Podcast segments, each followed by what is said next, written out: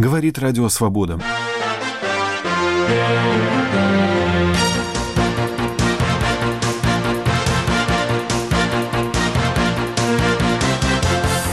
Американские политики озадачены итогами саммита в Хельсинки. Владимир Путин не разделяет наши интересы. Владимир Путин не разделяет наши ценности. Подруга Александра Торшина арестована в Соединенных Штатах сотрудничала с Александром Торшиным, который находится в американских санкционных списках и который является фигурантом расследования испанской полиции о таганской преступной группировке в Испании. Пусть Райт выступили на поле футбольного чемпионата. Лучший гол забила группа Пусси Райт, выбежав на поле в ментовской форме. Столько охраны, и вот тебе на. Эти и другие сюжеты в программе «Итоги недели. Радио Свобода».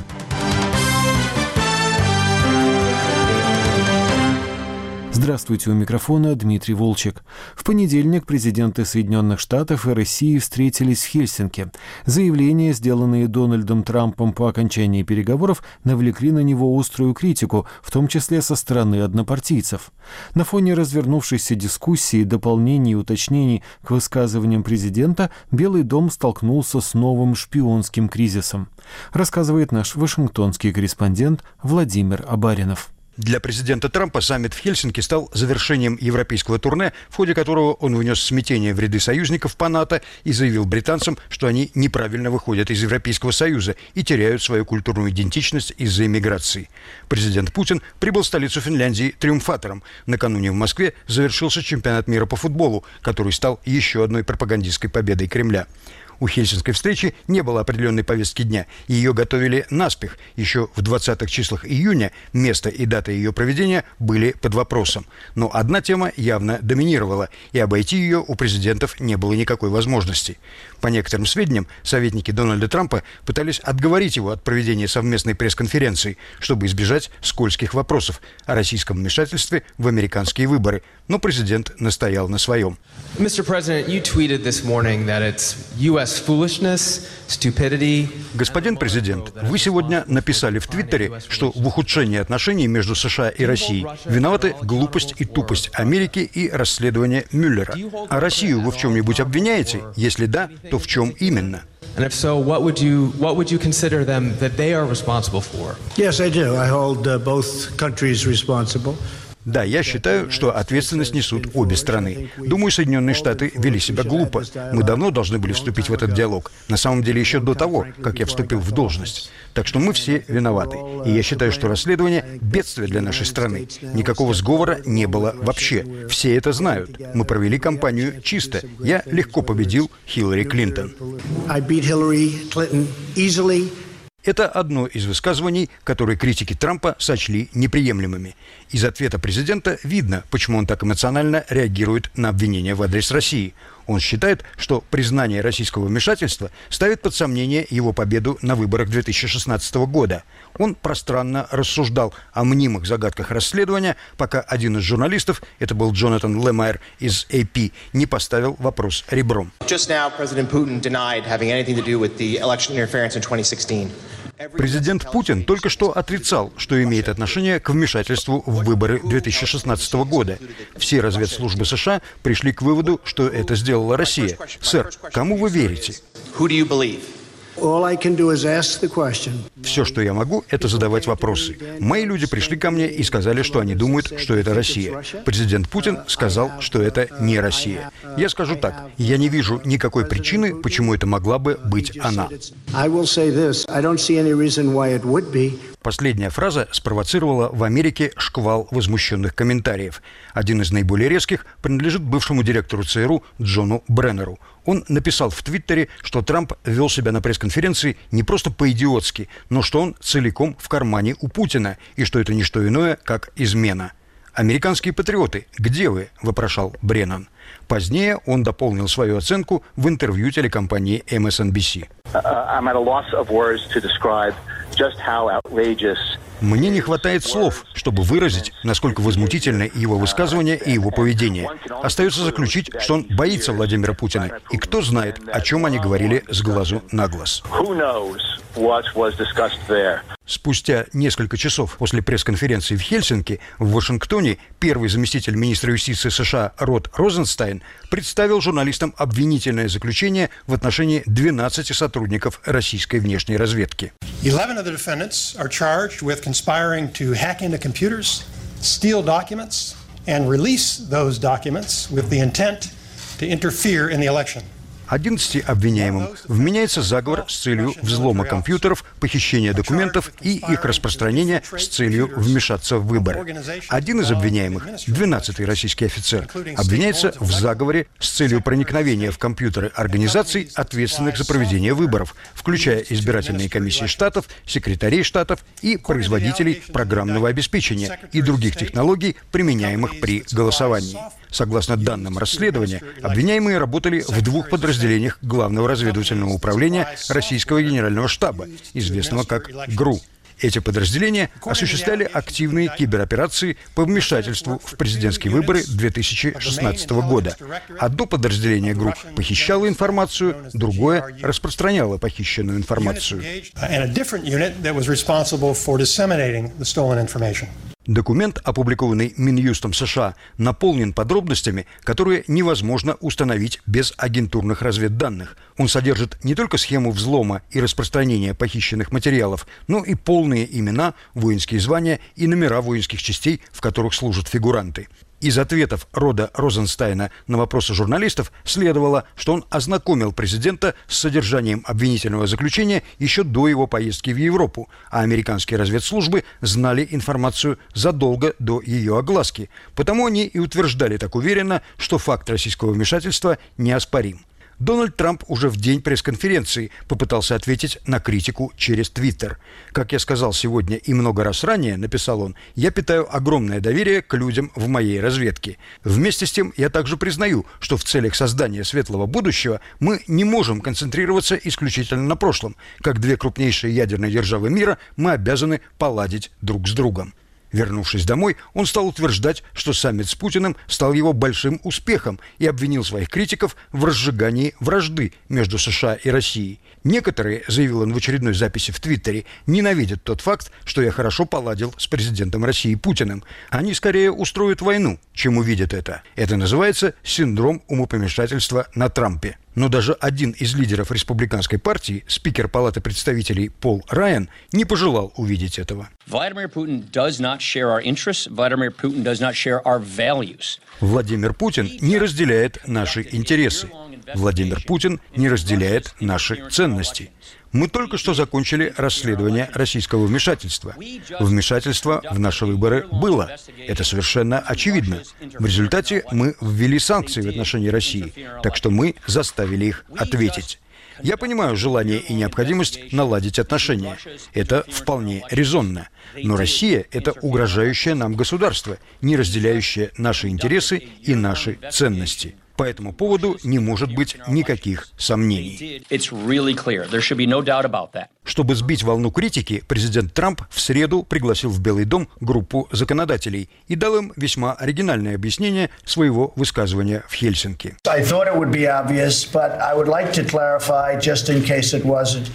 Я думал, это само собой разумеется, но я хочу внести ясность на тот случай, если это не так.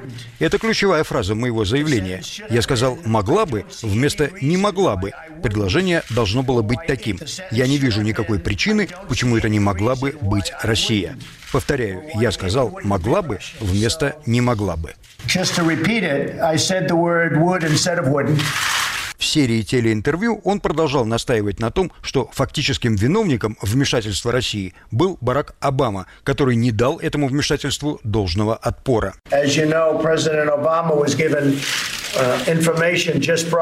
Election как вам известно, президент Обама получил информацию перед самыми выборами, но они решили ничего по этому поводу не делать. Причина, по которой они так решили, всем совершенно очевидна. Они думали, что выборы выиграет Хиллари Клинтон, и они не считали это большой проблемой. Когда выборы выиграл я, они стали думать, что это очень большая проблема, и они ни с того ни с сего стали действовать, но было уже немножко поздно. Наконец, ему пришлось заявить, что Владимир Путин несет личную ответственность за вмешательство.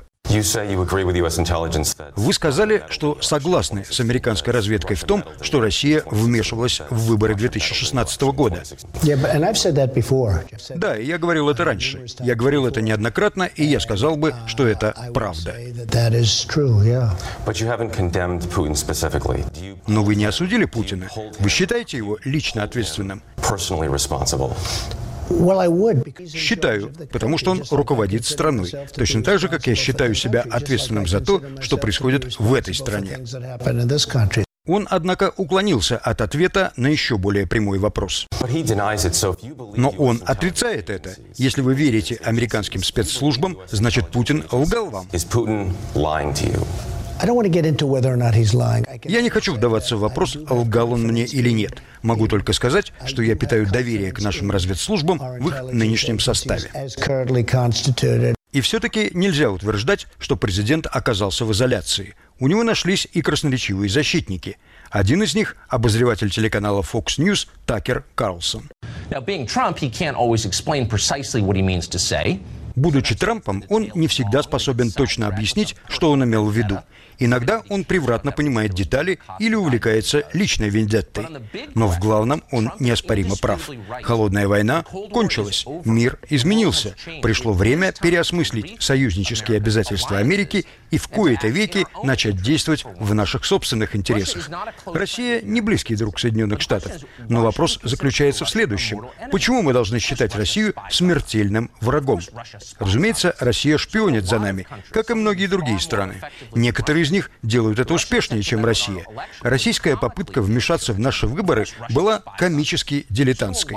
Плохо адресованную рекламу в Фейсбуке почти никто не видел. Сравните эти усилия с глубоким проникновением в американскую промышленность и оборонный сектор экономики коммунистического правительства Китая – или сравните с тем весомым влиянием, какое оказывают на наш политический процесс суннитские государства Персидского залива.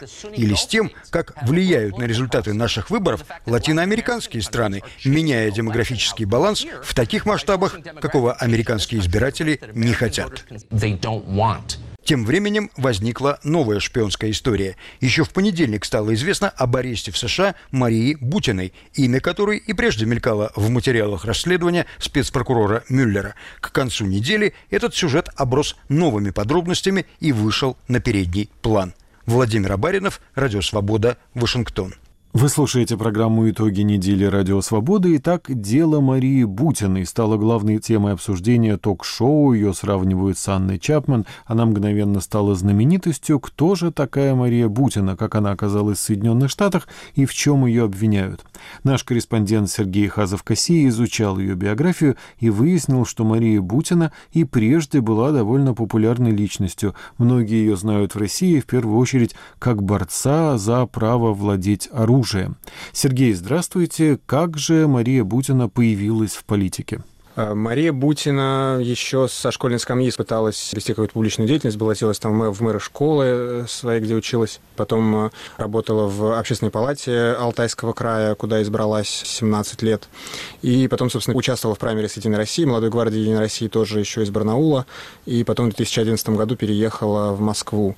Ее основной темой, которую она продвигала и в праймерис, и вообще в своей публичной жизни, была борьба за права владельцев оружия, как она это называет за право владеть малокалиберным оружием, э, которое запрещено сейчас к свободному обороту в Российской Федерации, защиты людей, которые там попали в э, ситуации, когда их обвиняют в превышении пределов необходимой самообороны, вот она выступала в защиту всего этого. И в 2011 году она со своими соратниками и единомышленниками создала общественную организацию «Право на оружие», которая существовала до этого года.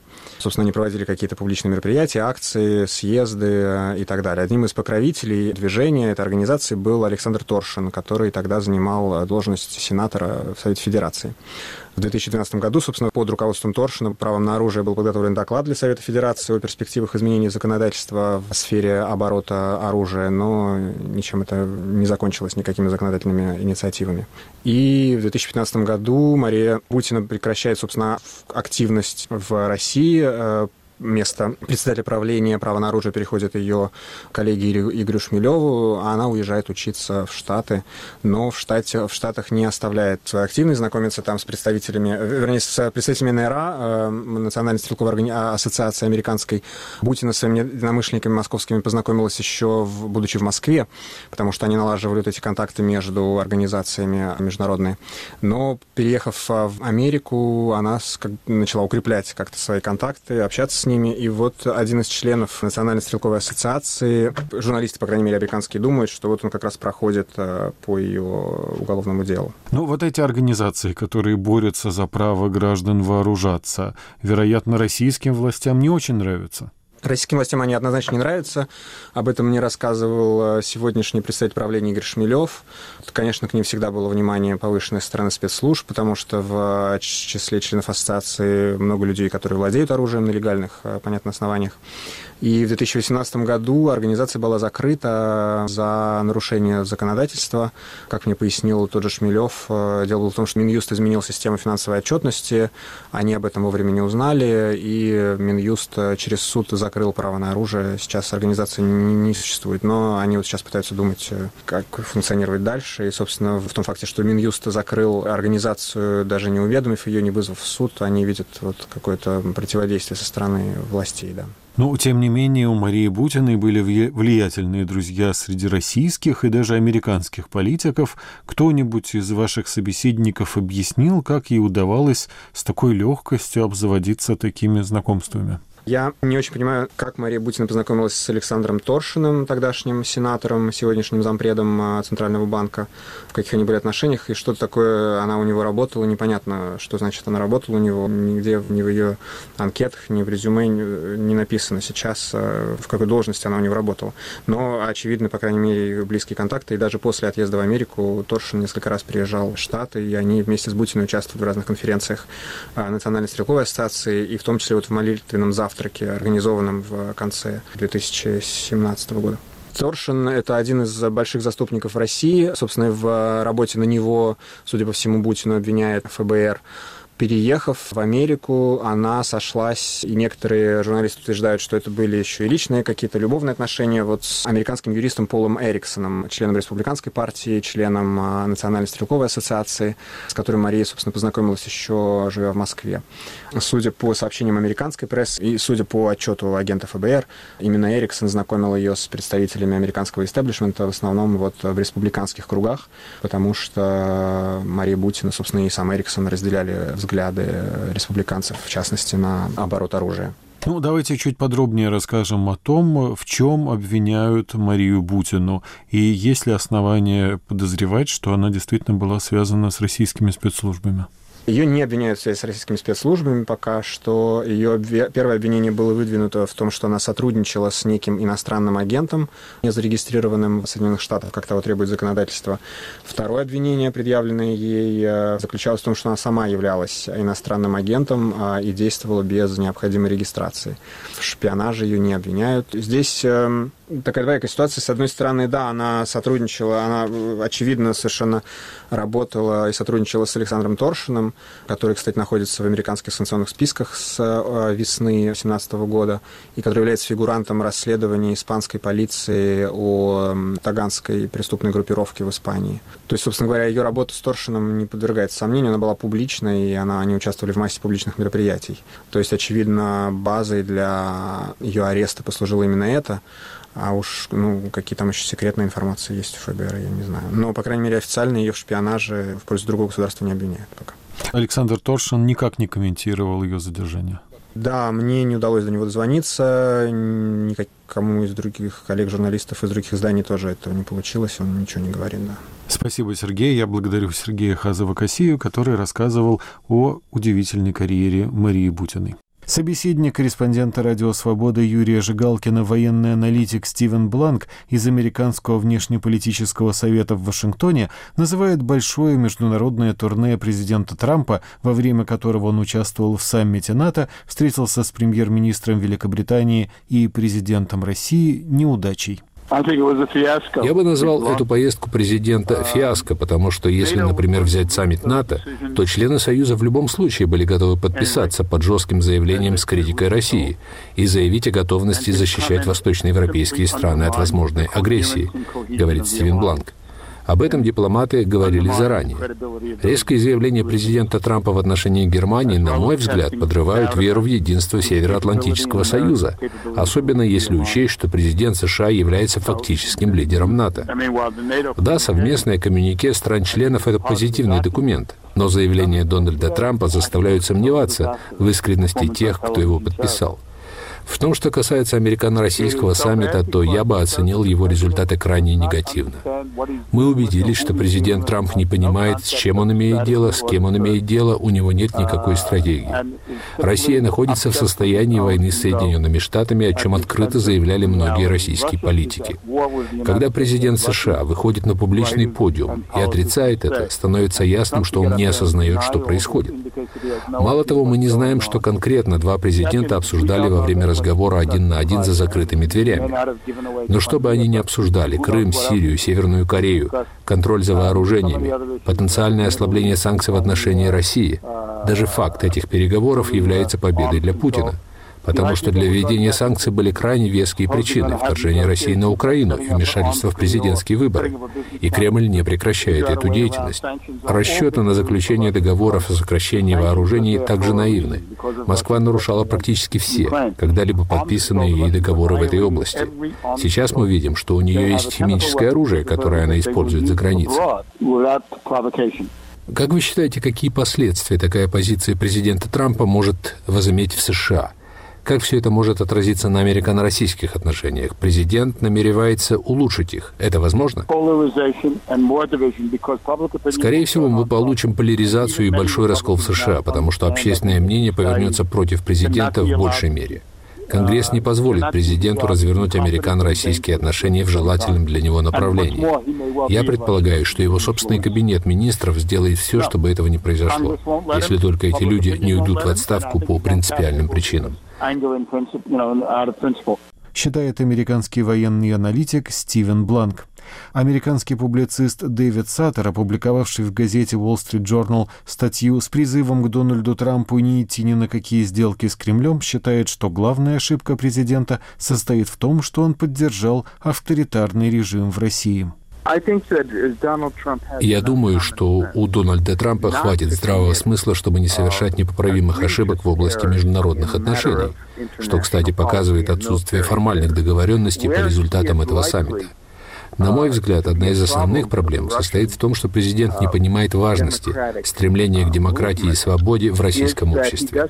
Он не понимает важности моральной поддержки демократического движения в России. В силу этого он своим поведением сознательно или несознательно поддерживает авторитарный режим. Иными словами, вы не думаете, что Кремлю, Владимиру Путину стоит рассчитывать на некие реальные уступки со стороны президента Трампа, ведь перед саммитом многие, в том числе и вы, выражали опасения, например, что он тем или иным образом признает аннексию Крыма. Я так не думаю. Насколько я понимаю Трампа, он считает, что он может в обмен на свои красивые слова в адрес Путина получить от него конкретные действия. Это гигантское заблуждение. Кремль воспользуется его словами, но президент Трамп не получит никакого возврата на свои слова. Поэтому США должны выдерживать жесткую линию, когда дело касается принципиального политического вопроса.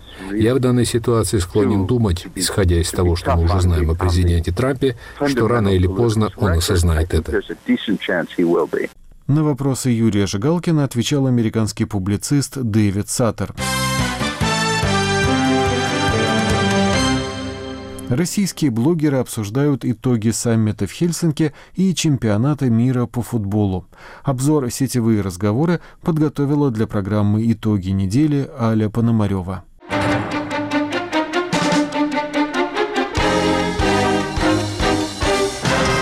Чемпионат мира по футболу закончился, и практически все остались довольны как финалом, так и чемпионатом в целом. Не часто бывает, чтобы оппозиционные и прокремлевские блогеры писали настолько схожие по содержанию посты. Правда, последние все равно не удержались от критики первых. Твиттер – ехидные твиты. Это был очень эмоциональный чемпионат. Все получилось сказочно красиво и празднично. Хорватия, Бельгия, Россия добились лучших результатов в истории, а Англия впервые за четверть века вышла в полуфинал. Дешам, уже седой, второй раз поднял над головой победный кубок. Месяц добра. Армен Гаспарян. Россия провела замечательный чемпионат, настоящий праздник. И пусть подаются своей злобой те западные изделия номер два, кто писал про футбол в ГУЛАГе. Повезло с финалистами и Владимиру Путину. Разговоры о политическом бойкоте обернулись пшиком, потому что на матче были президенты и Франции, и Хорватии. Правда, все немного подмочило в прямом смысле слова церемония награждения. В Москве пошел проливной дождь, и невозможно было не заметить, что над Путиным моментально раскрылся большой зонт, в то время как Эммануэль Макрон и Калинда Грабар-Китарович продолжали мокнуть еще довольно долго. Эпизод с зонтом обсуждали в итоге даже больше, чем собственный финальный матч. Твиттер Вилсаком. Путин вышел сухим из воды. Твиттер Бегудуш. Наш домашний чемпионат мира по футболу был прекрасен с точки зрения организации, а потом зонт принесли только Путину. Дмитрий Сергеев. Зонд достался только Путину, и иностранцы теперь думают, что у нас один зонд на всю страну. Оксана Зарецкая. Эта история с зонтом над Путиным, когда два других президента стоят под ливнем, абсолютная дичь. Протокольный провал, ошибка этикета, которую будут приводить в учебниках. Потому что так нельзя. Отвратительная демонстрация неравнозначности, и, конечно, никто не делал это намеренно. Все вышло случайно. Случайно вскрылась неподготовленность протокольной службы к подобной ситуации. Они занимались только своим президентом, а то, что есть еще два главы государства, два первых лица, по остаточному принципу.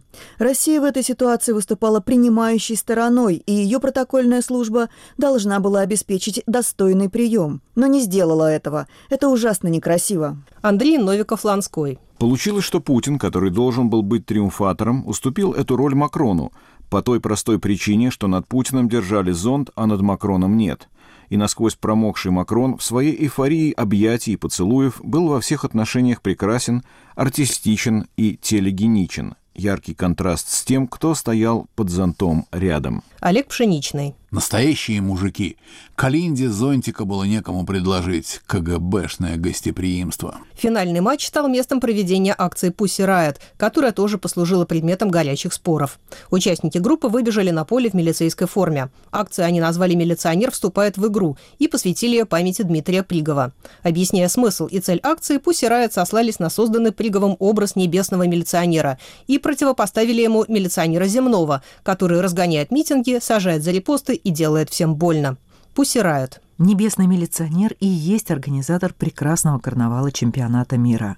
Земной милиционер боится праздника. Небесный милиционер заботливо следит за соблюдением правил игры. Земной милиционер вступает в игру, не считаясь правилами. Когда земной милиционер вступает в игру, мы требуем. Первое. Освободить всех политических заключенных. Второе. Не сажать за лайки. Третье – прекратить незаконные аресты на митингах. Четвертое – допустить политическую конкуренцию в стране. Пятое – не фабриковать уголовные дела и не держать людей просто так в СИЗО. Шестое – превратить земного милиционера в небесного милиционера.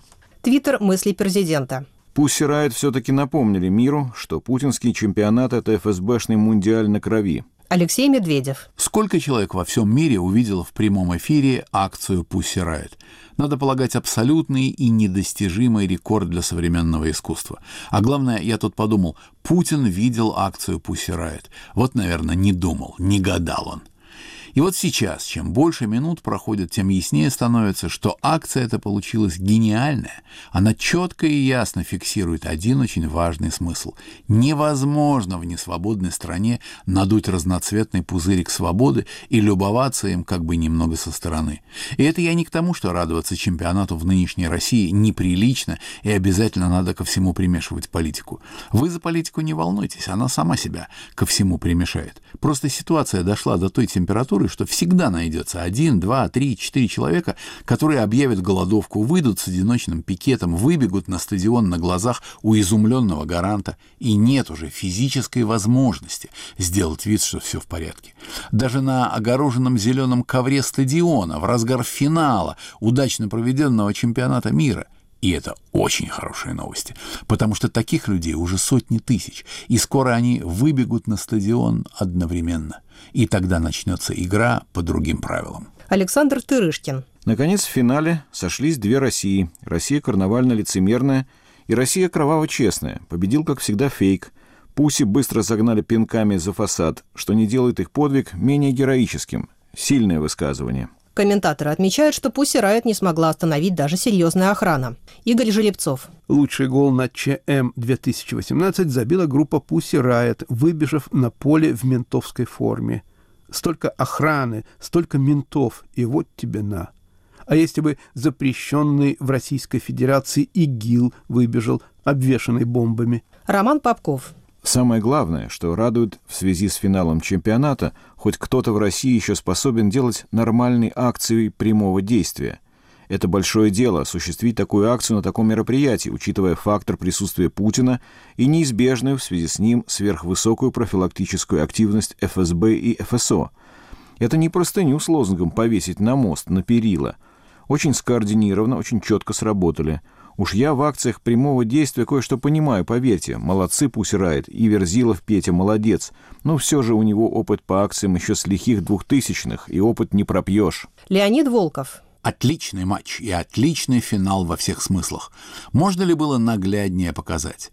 ФСОшник выйдет на пенсию в 40 лет, потому что у него страшно вредная работа, бить и не пущать. Но даже ее он не может сделать.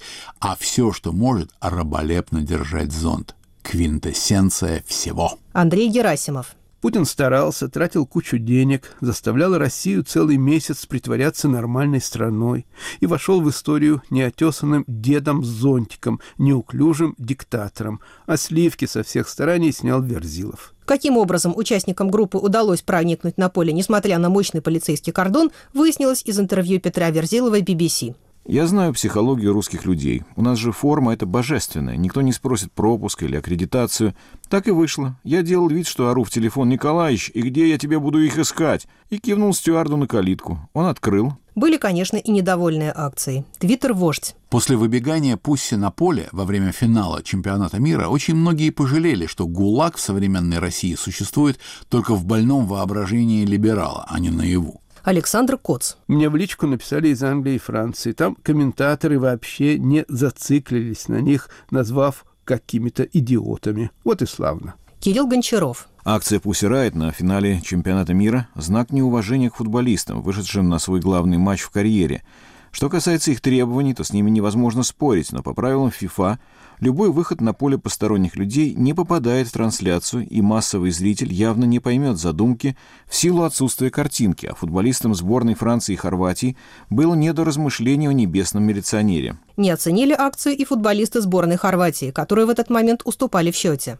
Твиттер – токсичный мститель. Пуссирает прервали опасную атаку хорватов, между прочим. Однако сочувствие Пуссирает добавило то, как с ними говорили сразу после задержания. Ты тварь кто такая? Фамилия, имя, отчество.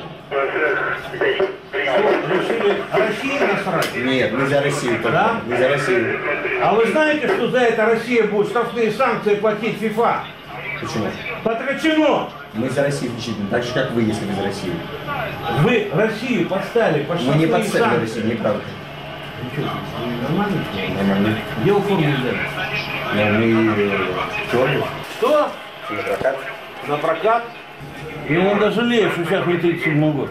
Твиттер «Анекдоты из России». Полиция России предупреждает. Чемпионат мира завершился. Месяц вежливости окончен. Николай Травкин. Первые ощущения от футбольной акции «Пуси», досада и даже брезгливость. Но вот за кадром появляется кирзовое мурло и сожалеет, что нынче не 37-й год, и ощущения кардинально меняются. В день этого путинского триумфа стало известно, что в США задержана россиянка Мария Бутина, которую обвинили в сговоре с целью действовать в качестве иностранного агента без уведомления американских властей. По версии обвинения, Бутина лоббировала российские интересы через Национальную стрелковую ассоциацию НРА. В российских соцсетях многие увидели в ее аресте проявление шпиономании.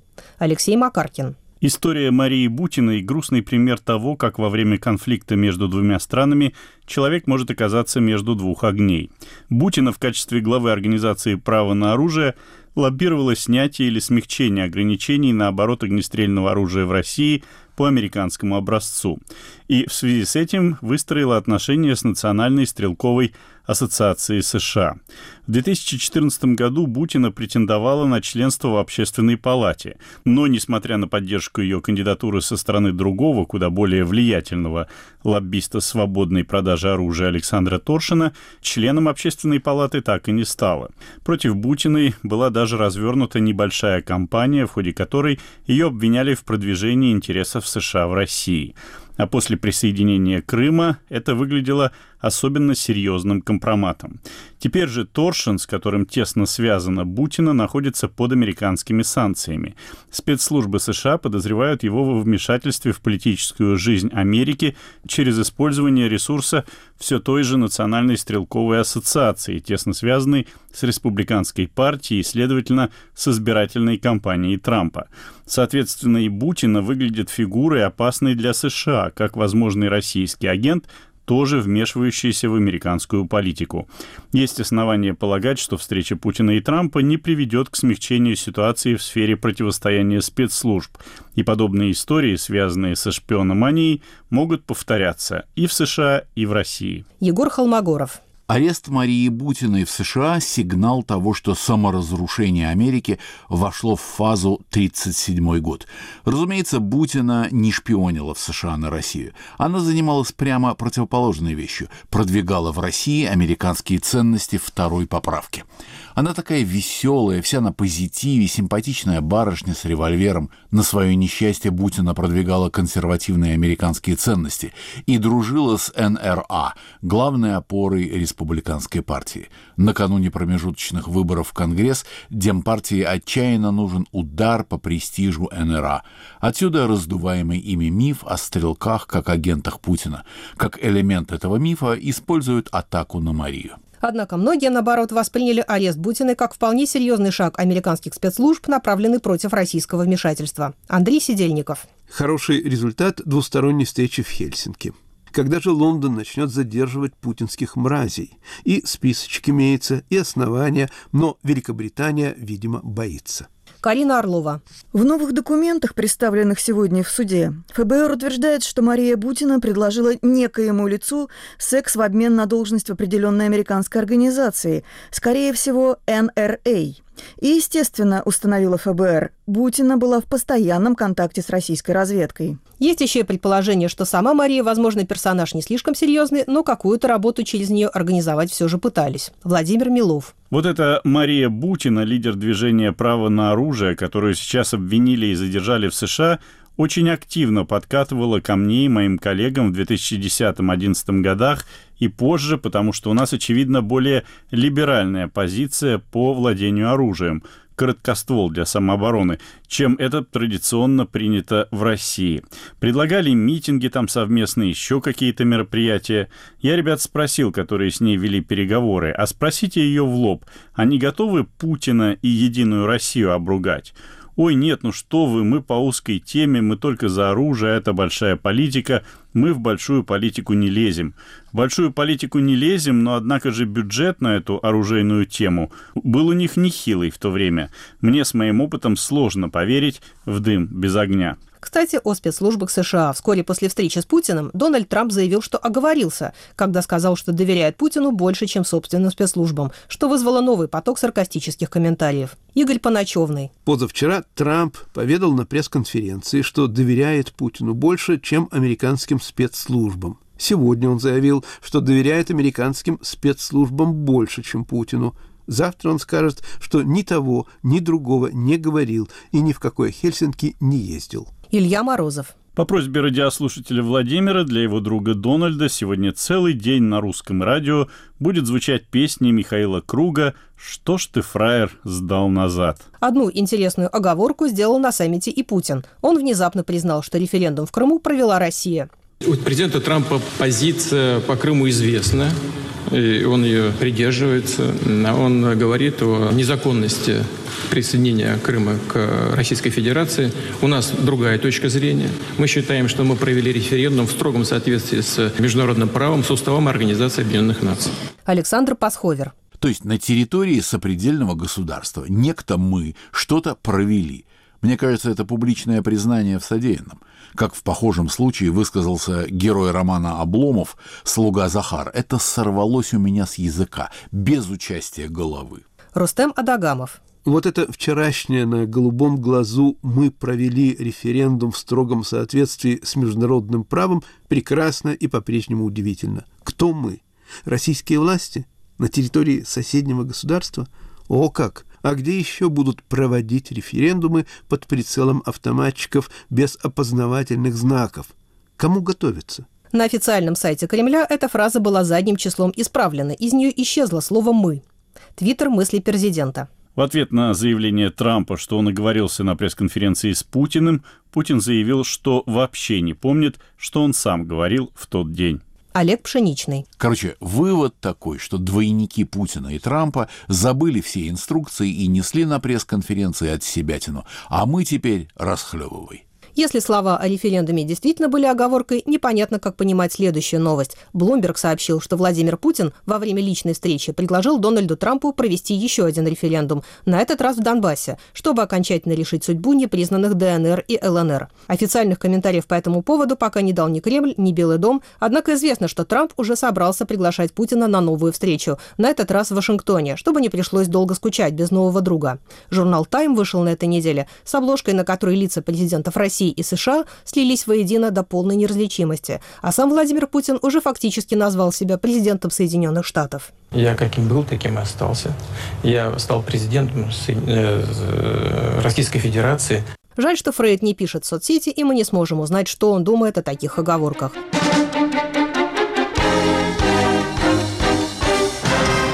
Обзор блогов подготовила для программы «Итоги недели» Аля Пономарева. А у нас на очереди рубрика «Телерейтинг». Я приветствую обозревателя «Новой газеты» Славу Тарощину. Слава, ну, неделя прошла под знаком саммита в Хельсинки. Как комментируют встречу американские политологи, мы уже слышали. А что говорят российским телезрителям о российско-американских отношениях? Говорят ли об обвинениях, выдвинутых в Соединенных Штатах против сотрудников ГРУ? И как объясняют задержание Марии Бутиной? Ой, сложный очень вопрос, потому что все это утопает в таком количестве бессмысленных слов, что вычленить главное порой вообще не представляется возможным. Если говорить о первой части э, вашего вопроса, как обсуждается саммит, то мне кажется, все, что нужно знать на эту тему, э, можно выразить одной фразой, той самой, которая свидетельствует о том, что пророком в этом вопросе назначен, назначен господином Владимиром Соловьевым господин Жириновский. Э, то есть Жириновский, который все предвидел, все сказал, э, все э, определил заранее, это вот и главный наш пророк. Мне кажется, это, это исчерпывающее такое свидетельство, потому что у Жириновского, как у человека, который говорит в кадре уже сколько, я там уже не помню, 25-30 последних лет, постоянно, у него можно найти фразы на любой вкус. Так что эта тема, конечно, она замешана на гигантских восторгах и на э, тех э, аргументах против врагов, которые мы слышим изо дня в день во всех наших бесконечных ток-шоу. Э, что касается э, вопроса 12 игрушников, то как-то вот э, девушка Мария Бутина их как-то затмила. Эта тема тоже стала главным вообще объектом э, обсуждений вот последние несколько дней. И знаете, что меня удивило и даже восхитило? Э, ну вот из всех наших ток-шоу более или менее я стараюсь обращать внимание на программу «60 минут». Она все-таки как-то хотя бы чуть-чуть более респектабельна, ну хотя бы на уровне лексики. И все-таки туда приглашают какие-то вообще э, сливки нашего политического класса. И вот собрались эти сливки в студии. Обсуждается проблема вот этой вот самой Марии Бутиной. И возникает ситуация, э, которая могла бы лечь в основу какой-нибудь восхитительной пьесы. Значит, каждый из этих э, из сливок начинает э, свою речь так. Я с Марией Бутиной знаком. Вот выяснилось, что там, допустим, 10 гостей. Это действительно какие-то самые известные политологи, это сенаторы, это парламентарии. И все, все до единого сказали, что они знакомы с Бутиной. Так или иначе по переписке, лично встречались все знакомые. Этот факт даже изумил Ольгу Скобееву. Но вот тем не менее, мне кажется, что это очень много говорит об этой, об этой девушке, которая, как я прочитала, там в начале своей блистательной карьеры торговала мебелью. Но тем не менее, э, эта девушка э, вот умудрилась каким-то образом даже вот на этом таком маленьком примере, это такая модель ее существования в этом мире, в нашем мире, в русском мире, скажем так, э, не в прилепецком смысле, а в большом русском мире, потому что любой профессиональный журналист знает, на насколько сегодня непрозрачен политический класс России, как невозможно э, вот так вот просто прийти и взять интервью ни одного человека, как они трудно добывают. И вдруг вот эта вот девушка оказывается знакома со всеми. Вот это вот тоже, по-моему, очень интересный такой, э, такой факт, но для того, чтобы окончательно закрыть тему, присутствуют такие великие политологи, скажем, как Алексей Мухин. Э, этот господин, он не так часто бывает на наших ток-шоу, о которых мы постоянно говорим, но тем не менее, э, как-то он так, преда... он так исполнен величия, и как-то он всегда намекает на некие, так сказать, э, важные тайные знания, которые присущи ему. И вот он, что называется, сказал, как отрезал, что э, весь сюжет с Марией Бутиной и вся ситуация и, и, и все ее задержание связано только с одним, э, что фамилия Бутина похожа на фамилию Путин. Вот на этом поставим точку пока в этом сюжете. Еще одна важная тема недели. Депутаты единороссы проголосовали за повышение пенсионного возраста, но я знаю, что само словосочетание «пенсионная реформа» решили не произносить, чтобы не смущать народ, и телеканалы всячески выкручиваются, чтобы назвать это как-то по-другому. Как все это подается? Да, это очень интересная тема, связанная э, с пенсионной системой, реформой, или как ее теперь там принято называть. Вот я бы сказала так на ментальном уровне, потому что, ну, как бы, э, так сказать, не секрет для тех, кто как-то интересуется какими-то более глубинными э, процессами, происходящими в Отечестве, что Россия – это страна не политики, а риторики. И вот то, о чем вы говорите, и вот э, эта вся история связанная с повышением пенсионного возраста, она именно из этой сферы. Потому что э, вот всем каналам велено, допустим, вместо, вместо пенсионной реформы говорить изменение пенсионного законодательства и очень много других всяких эфемизмов теперь в ходу. Так на Первом канале вместо там пенсионеров э, принято говорить люди серебряного возраста. А вместо возраста дожития это такой официальный термин, причем только при нашей без, безграмотности, так сказать, речь комментаторы вели о том, что это из лексикона, так сказать, советского времени, а э, из лексикона 19 века, из, из лексикона первых пенсионных уложений. Там было такое официальное словосочетание «возраст дожития». Так вот, Дмитрий Борисов очень возмутился против этого термина, так что скоро и этого термина не будет. Нельзя говорить «старики», нельзя говорить «пенсионеры», и это при том, что э, ну, любой человек, который смотрит телевизор, даже не обязательно быть телеобозревателем, чтобы понять, что еще недавно там, ну, условно говоря, люди 30-летние, они уже казались стариками, на них косились, и они были, так сказать, уже такими не самыми желательными персонами. А теперь все крутанулось. Очень смешной сюжет был связан с одной дамой, ее зовут Галина, фамилию я ее забыла. Это такая дама, которая родила, если я не ошибаюсь, 63 года. Она родила, или 62, тут я боюсь быть неточной, и где-то несколько лет назад это был такой вообще блуждающий сюжет для э, там всяких пусть говорят, потому что ее дружно все осуждали. Ну как это так?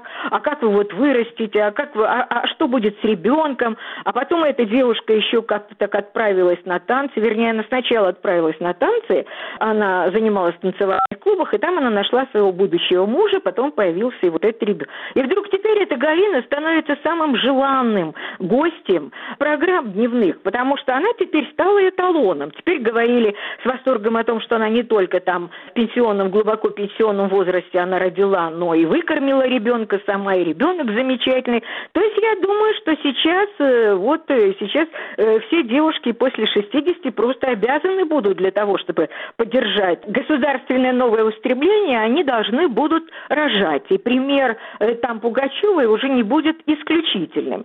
То есть произошел такой, как это часто бывает, поворот на, я не знаю, если не на 360, то э, на 180 градусов. Все программы, там огромное количество, вдруг появилось огромное количество пожилых людей, которые танцуют, вяжут, шьют, в общем, делают немыслимые вещи, и они становятся главными героями всех передач. Такая примечательная вещь произошла сразу после того, как окончился э, матч Хорватия-Франция, ну, потому что вдруг в эфир вышел Познер, а это было, напоминаю нашим слушателям, воскресенье. Обычно Познер выходит э, в понедельник. Более того, он уже попрощался на, так сказать, на каникулы, ушел как бы, и тут его отозвали из отпуска для того, чтобы побеседовать э, с Силуановым. И вот эта вот беседа, она, конечно, была тоже такой любопытной с точки зрения того, что вообще нам предлагается. Э, потому что, ну, Силуанов, как ему и положено, говорил, так сказать, горячо и убежденно. Он пытался э, э, доказать Познеру, а это был единственный острый вопрос, или, так сказать, якобы острый, что, мол, почему вы об этом сообщили вообще, о такой грандиозной вещи, как пенсионные изменения в стране, вы сообщили в дни чемпионата, выяснилось, что это совпало случайно. Хотели раньше сообщить или позже, а вот так вот совпало. Так вот, если вычленить все, что вот из этой речи, я пыталась это слушать, надо сказать, эфир был на редкость скучным, так вот выяснилось, что при новом пенсионном законодательстве уже, уже так сказать, существующие пенсионеры получат добавку тысячи рублей в месяц еще как-то под вопросом, наверное, но вроде бы так предполагается. А без этого грандиозного пенсионного э, э, изменения они бы получили 444 рубля в месяц. То есть что там, где-то речь идет э, вот о такой грандиозной сумме, там 600 с небольшим э, рублей.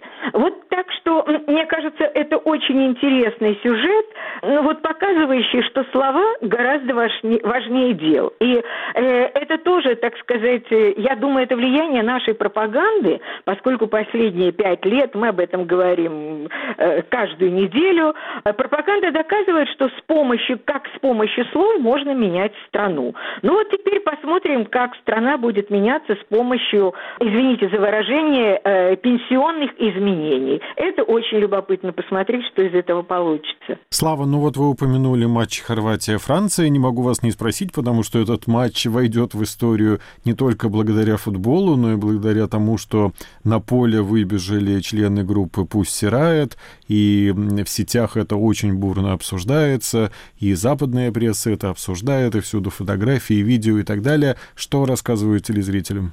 Вот я могу сказать о себе, э, что я вообще не слышала ни одного слова об этом. Ну, ясно, что э, даже при том, что это у меня, так сказать, профессиональная заинтересованность, я не могу в таких промышленных масштабах отслеживать это, э, эти... Я не слышала буквально, ну, естественно, кроме там РБК и кроме телеканала «Дождь». Я не слышала ни одного слова. А я эту игру смотрела в прямом эфире, и, так сказать, я видела, что там что-то происходит, но э, я не поняла, что происходило. Там была такая эйфория и действительно такой эмоциональный накал грандиозный, что только потом в сетях я прочитал, что был. Так что этот сюжет, он как бы настолько незначителен, что его и вроде бы и нет э, э, в публичном пространстве, во всяком случае, телевизора. Это обычное дело для нашего телевидения. Тут ничего удивительного нет, по-моему. Спасибо, Слава. Это была рубрика Славы Тарощины и телерейтинг.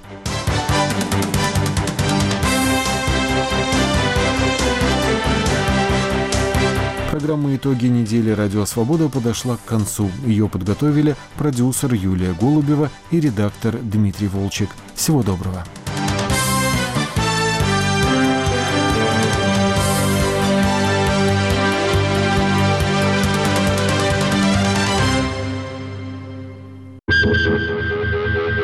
Грани времени. Дискуссионная площадка «Радио Свобода». Здесь люди вольны не соглашаться с чужим мнением. Здесь приветствуется альтернативный взгляд, но подкрепленный аргументами и фактами. Я, ведущий Мумин Шакиров, готов предоставить равные условия каждому. Программа «Грани времени» сразу после выпуска новостей.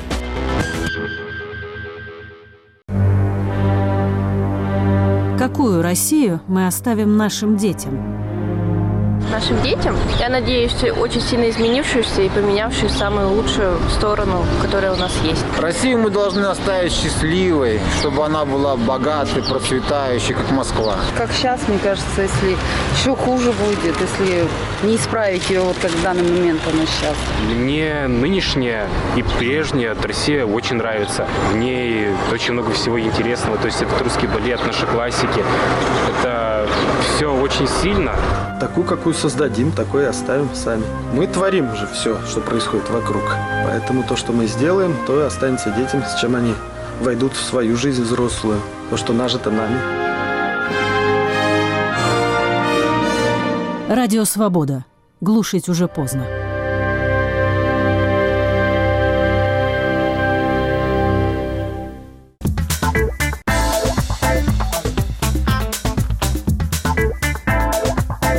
Говорит Радио Свобода. Слушайте нас на всей территории России. В следующем часе нас можно слушать в диапазоне средних волн на частоте 1386 кГц. Свободный информационный мир. Радио «Свобода».